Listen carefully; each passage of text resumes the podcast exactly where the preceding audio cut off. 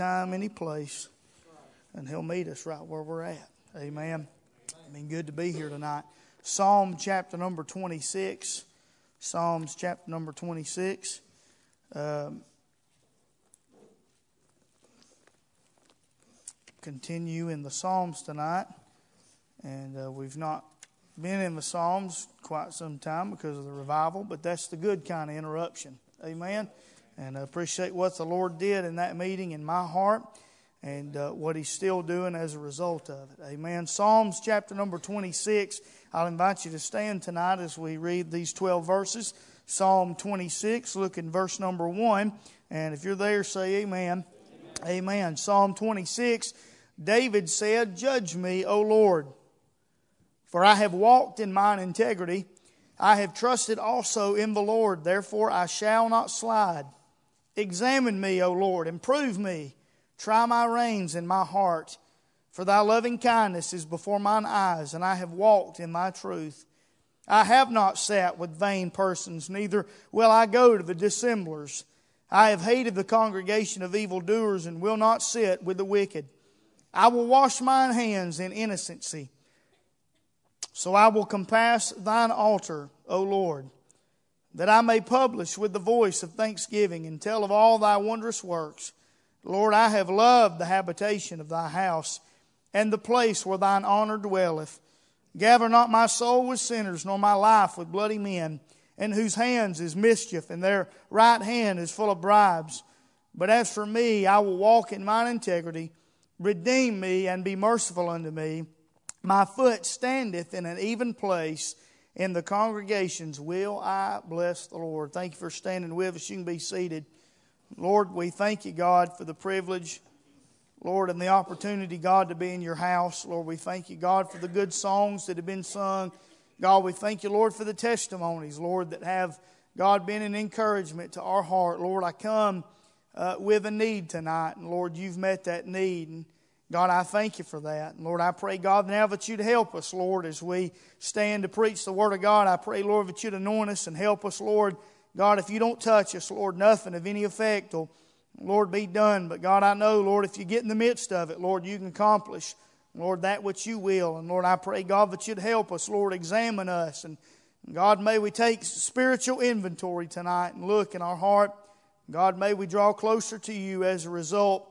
Lord, of the message tonight. We love you. Thank you for allowing us to be here tonight. In Jesus' name, amen and amen. Psalms chapter number 26 tonight is a psalm of David. David is the author. And in reading behind some men, there is some, one thing that they all have in common concerning this psalm uh, that none of them know exactly at what point in David's life he wrote this psalm. But we do know this as as we look at these 12 verses tonight, we do know that, that David uh, felt the need to vindicate himself. He felt the need to uh, make his case before the Lord, if you will. And as we begin, uh, in these verses, we look and we see that 28 times in 12 verses, David makes mention of himself. And if you read this psalm and you look at this psalm, if you read it in the light of what we are as New Testament believers, boy, I fall short of all 12 verses. Amen? And as we look at this, it seems that if David is almost bragging about his self righteousness, or he's bragging about himself, and he's uh, talking about all the good things that he's done and what he hasn't done, and it seems like he's bragging. But I want to say this tonight David is not bragging, but David is boasting tonight. Amen. You say, what is David boasting about? David is boasting about the Lord. Amen. David is boasting about the possibilities of fulfilling exactly what God desired for him to do in his personal walk with God. You see, in Psalms chapter number 26, we have a glimpse of the personal spiritual life of David. A lot of times in the Psalms, David is praying for God uh, to judge others, but here in, ver- in chapter number 26 of Psalms, in verse number 1, David makes his case clear. He said, God, judge me, look at me, examine me, try my reign. So we have uh, uh a, a look into David's personal spiritual life tonight. And you say, why in the world would he reference himself so much? Well, as we look to these verses, we wrote just a few things down about what David said. Look in verse number one. He said, I have walked. How has he walked tonight? Well, he said, I have walked in integrity. Verse number one goes on to say, I have trusted. Who has he trusted in? He's trusted in the Lord. Verse number four, he said, I have not sat with who? With vain people. Verse number five says this, I have hated the evildoers. Verse number eight says this, I have loved. I have loved what? I have loved thy house. So when we look at David's life here in Psalm chapter number 26, David is fulfilling everything that I desire in my own personal life. Amen. The things that I read off there, boy, that is an, that is a divine aspiration and that is a good list to fulfill in our life. You say, why is David able to do that? Well, first of all, he's able to do that because of the grace of God. Amen. You and I can walk with God. We can walk in victory because of what Jesus Christ has done at Calvary, and victory is possible tonight. Amen. And as I began to look at these verses tonight and look at everything that David was saying and David was boasting in the Lord, I thought about this. Boy, David would make a good church member. David has fulfilled everything in his list that I, even myself, desire to do in my walk with God. Now, I want to preach on this subject tonight the profile of a good church member. The profile of a good church member. David opens up these verses, as we already said, and he says, Judge me, O Lord. I don't know about you, but I have never prayed that. I have never just wanted God to just come down to where I was and, uh, and vindicate himself as far as I'm concerned and judge me and look at me. But listen, David was willing to pray that. David was willing to have God examine the very depths and the very inward parts of his heart. Why? Because if anything was unclean, if anything was unusable to God, David wanted that out of his life. David would have made a good church member. Amen. The profile of a good church member. Number one, I see this tonight. The profile of a good church member has to do with this a divinely open life. David had a divinely open life. Look what he said there again, and we'll look at these verses. Verse number one. He said, Judge me, O Lord he said, For I have walked in mine integrity. I have trusted also in the Lord. He said, Therefore I shall not slide. Look what he says in verse number two. He says, Examine me, O Lord, and prove me. He said, Try my reins and my heart. What David is saying is if God could pull back the curtains of his heart, if he could pull back the blinds of his heart and open up David's heart and David's life and examine him to a T, what is it that God would find in his heart and his life. David wanted whatever was keeping him away from the Lord and whatever was hindering his relationship with the Lord. Hey, he wanted God to put the spotlight on whatever what was standing between him and the Lord so that he could repent of it and get it out of his life.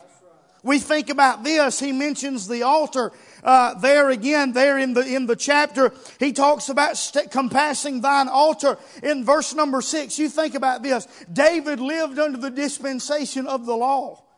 David understood what temple sacrifices were. David understood what those offerings were all about. He understood what the altar of incense was. He understood what the brazen altar stood for. He understood what the table of showbread was. But when it came to that altar, David realized that what the high priest would do is he would take that sacrifice and that high priest would literally take that knife and he would flay that animal open and he would expose the inward parts of that animal. And what that priest would do is he would take that light and he would begin to search all the inward parts of that animal. He would look at the entrails. He would look at the heart. He would look at the liver. He would look at all the insides uh, of that sacrifice. Why? To see if it was a perfect sacrifice, uh, or to see if it had any blemish. Uh, and if it did, if it had any blemish, if it had had any spot, if it had any wrinkle, if it had any deficiency whatsoever, it would be thrown out because they knew that God deserved the best.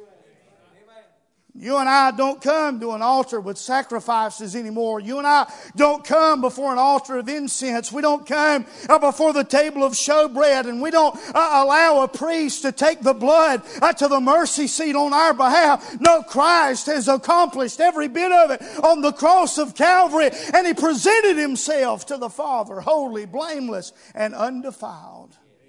So, what is the application tonight? You and I tonight, because of Calvary, because of what Jesus did, you and I, thank God, we can open up the very depths of our heart and we can say, God, judge me. God, examine me tonight. Amen. And allow God to put the searchlight in our heart and be open about it.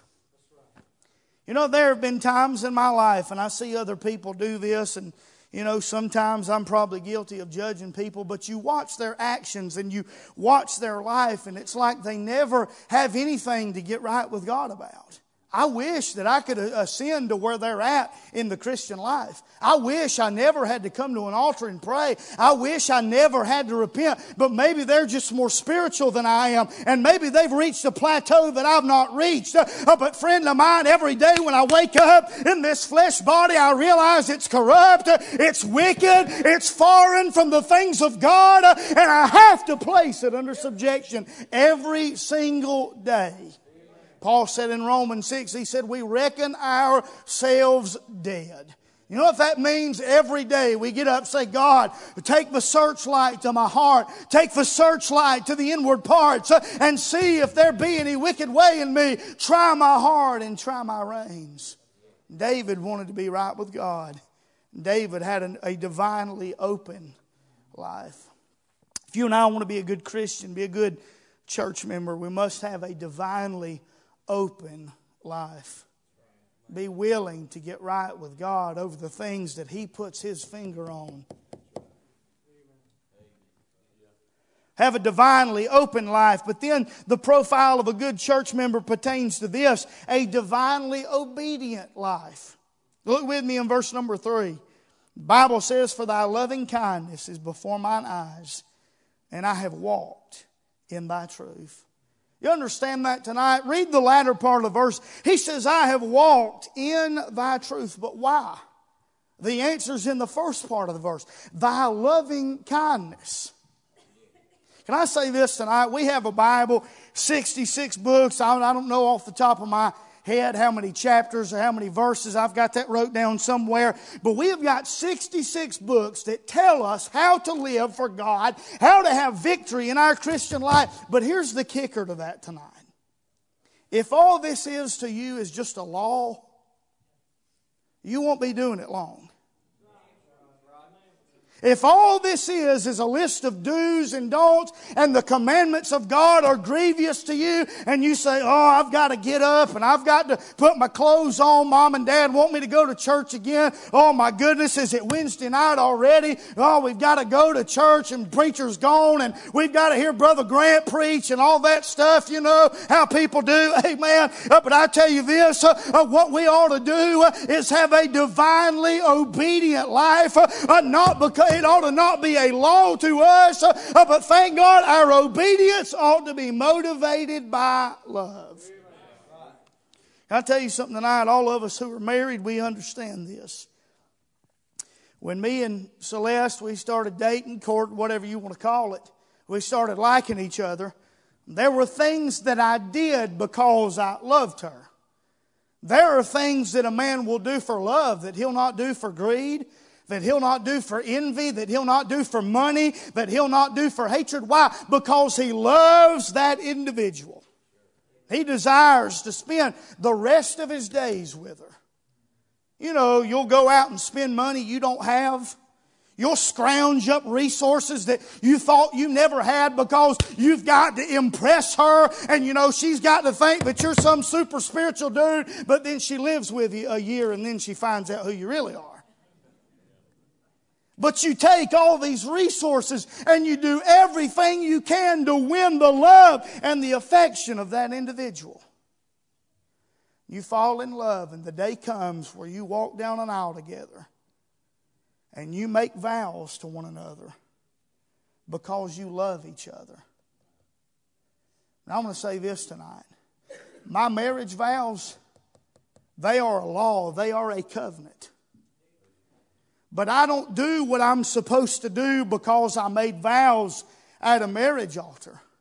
That was decided long before I ever made the covenant, long before I ever made the vows. I fell in love with her and she fell in love with me and we decided to make a covenant and make a law together based on our love. Because if you just take two people who do not know each other, who do not love each other, put them together and bind them with a law, it will not last.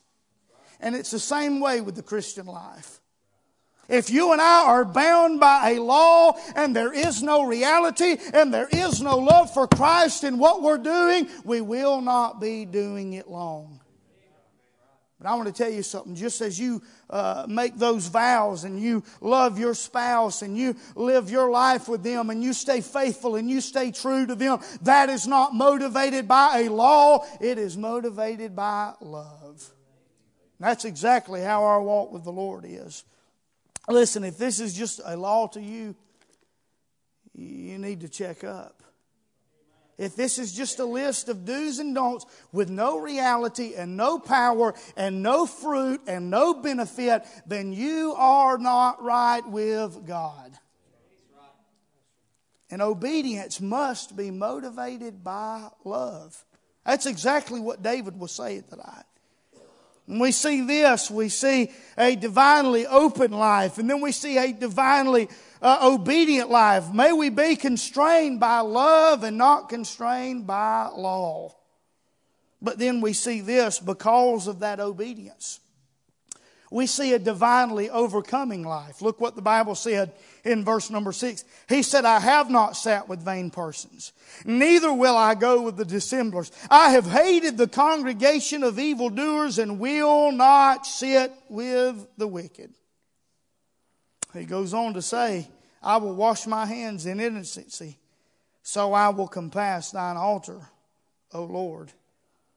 We understand that in the Old Testament times, under the dispensation of the law, that individual had to be declared clean before they could ever come into the presence of God. But you and I have been saved. We've been sanctified by the blood. We've been sealed with the Spirit of God. And thank God we've been ushered into the presence of God. And you and I have the positional righteousness of Jesus Christ.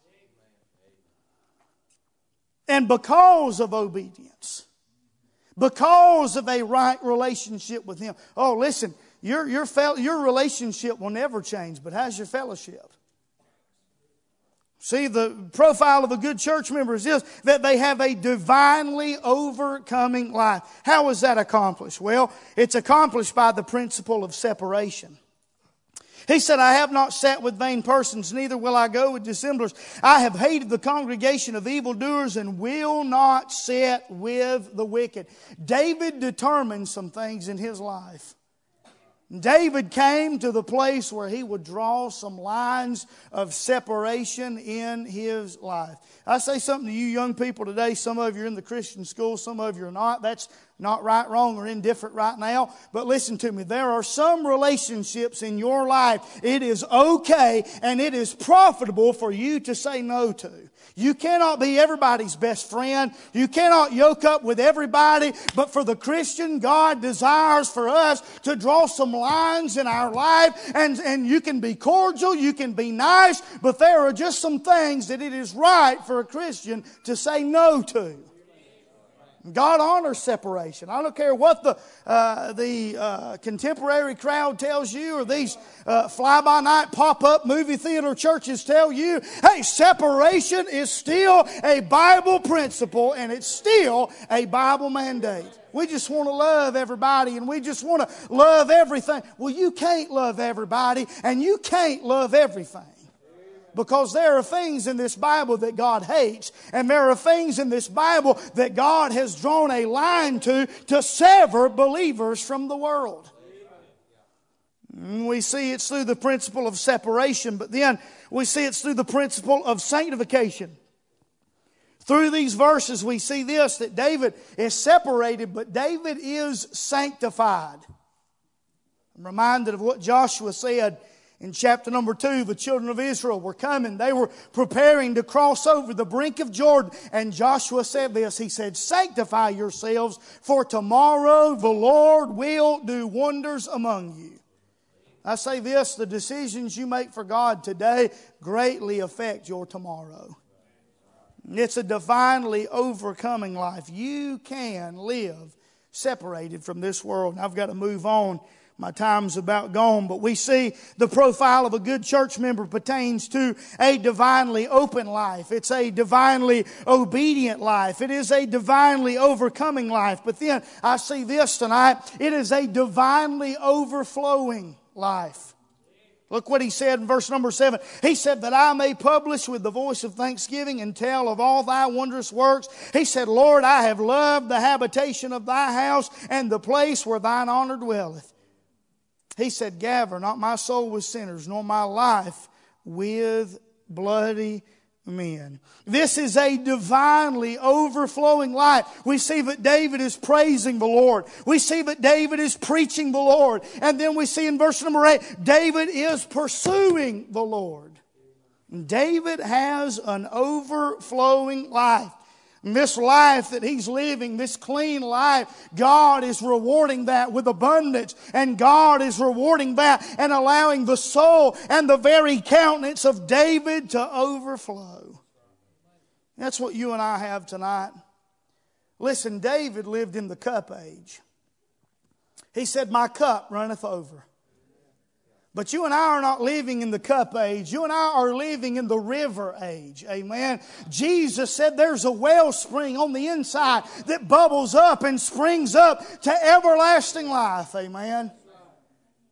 David was in the cup age, but you know what Jesus did? Thank God in the river age, he took the cup and he blowed out the bottom of it with a double barrel shotgun. He set it down in the river, amen. And thank God that abundant life flows through the believer. And thank God there is an abundant life for the Christian, amen.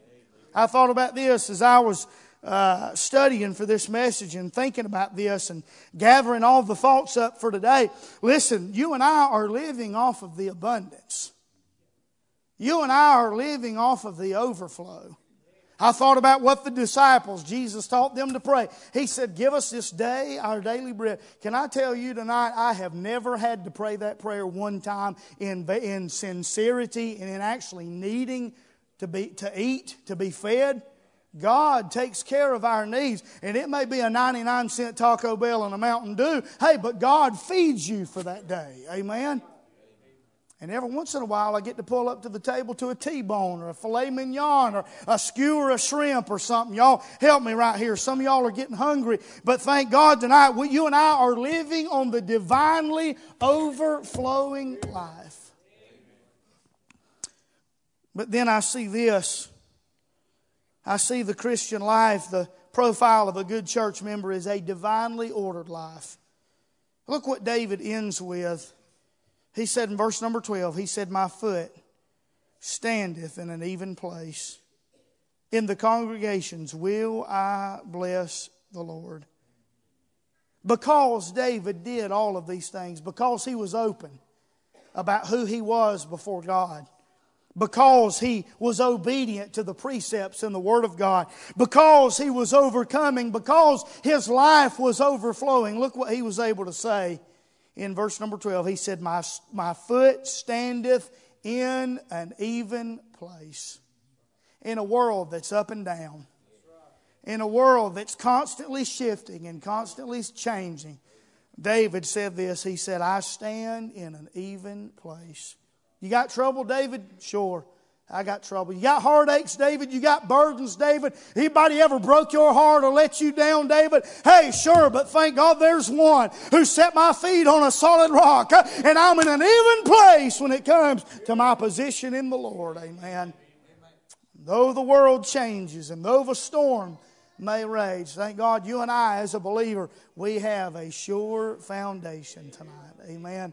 David made a good church member, but what about you tonight? What about me? Am I obedient? Am I open? Do I get right when I need to get right? I wanted this tonight while they come with a song. Been real good listeners, had a good time preaching tonight, but listen, what this boils down to tonight is are you doing what the Lord wants you to do? Are you living like the Lord wants you to live? Uh, what about those hidden parts? What about the inward man tonight? Is there something you need to take care of? Oh, be obedient to the Lord tonight. Amen. Let's all stand together while they sing a verse of invitation. Maybe you're here tonight. You need to be obedient to something the Lord has placed His finger on. Maybe something He's told you. Maybe you're here tonight and you say, Preacher, I want to live that overcoming life. I want to know what it is to live separated live sanctified, live spirit filled before God. You can come tonight, do business with God, however He speaks to you. Mind the Lord.